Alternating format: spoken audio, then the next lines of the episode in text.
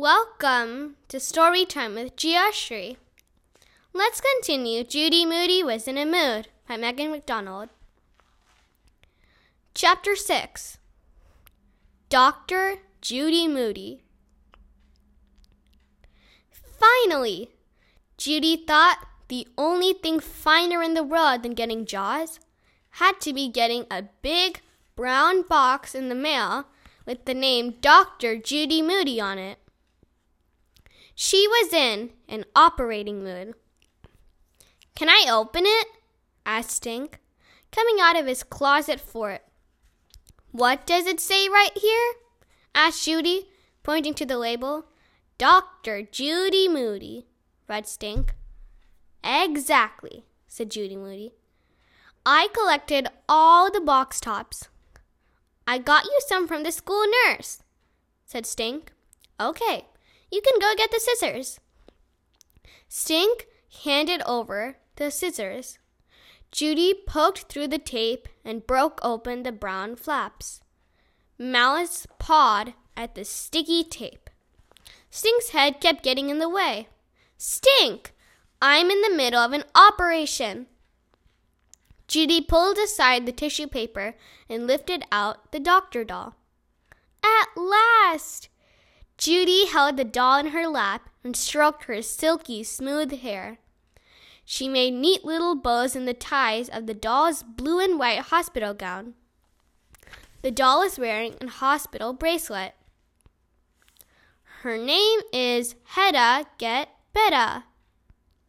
Judy read. Did she do anything? asked Stink. It says here if you turn the knob on top of her head, she gets sick. Then you turn the knob again and she gets better. Get it? Judy turned the knob on the doll's head until a new face appeared.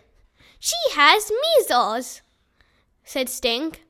She talks when you hug her, too. Judy hugged the doll. I have measles, said Hedda Get Better. Judy turned the knob until another face appeared. Then she hugged the doll again. I have chicken pox, said Hedda Get Better. Cool, said Stink, a sick doll with three heads. Judy turned the knob once more and hugged the doll. All better, said Hedda. Can I make her sick and then better? asked Stink. No, said Judy. I'm the doctor. Judy opened her doctor kit. At last, I have someone to practice on, she said. You practice on me all the time, said Stink. Someone who doesn't complain. You'd complain too if you had to hold up a lamp and get bandages all over you. Why can't I ever be Elizabeth Blackwell, first woman doctor? For one thing, you're a boy. Can I put her arm in a sling? Asked Stink. No, said Judy. She held the ear scope up to Hedda's ear and turned on the light. Can I mix up some of this blood from your doctor kit? Shh, I'm listening. She held a stethoscope on Hedda. Then she held it on Stink's chest. Hmm.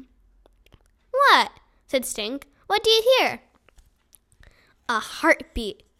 This can only mean one thing. What? You're alive! Can I listen for a heartbeat?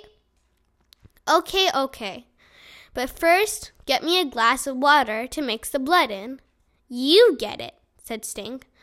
Don't touch anything until I get back, said Judy. Don't even breathe. As soon as Judy rounded the corner, Stink turned the knob on the doll's head. Measles! He turned the knob again. Chickenpox, measles, chickenpox, measles, chickenpox. Stink turned Hedda Get head back and forth, over and over, faster and faster. Uh oh, said Stink. Thank you for listening. Bye until the next episode.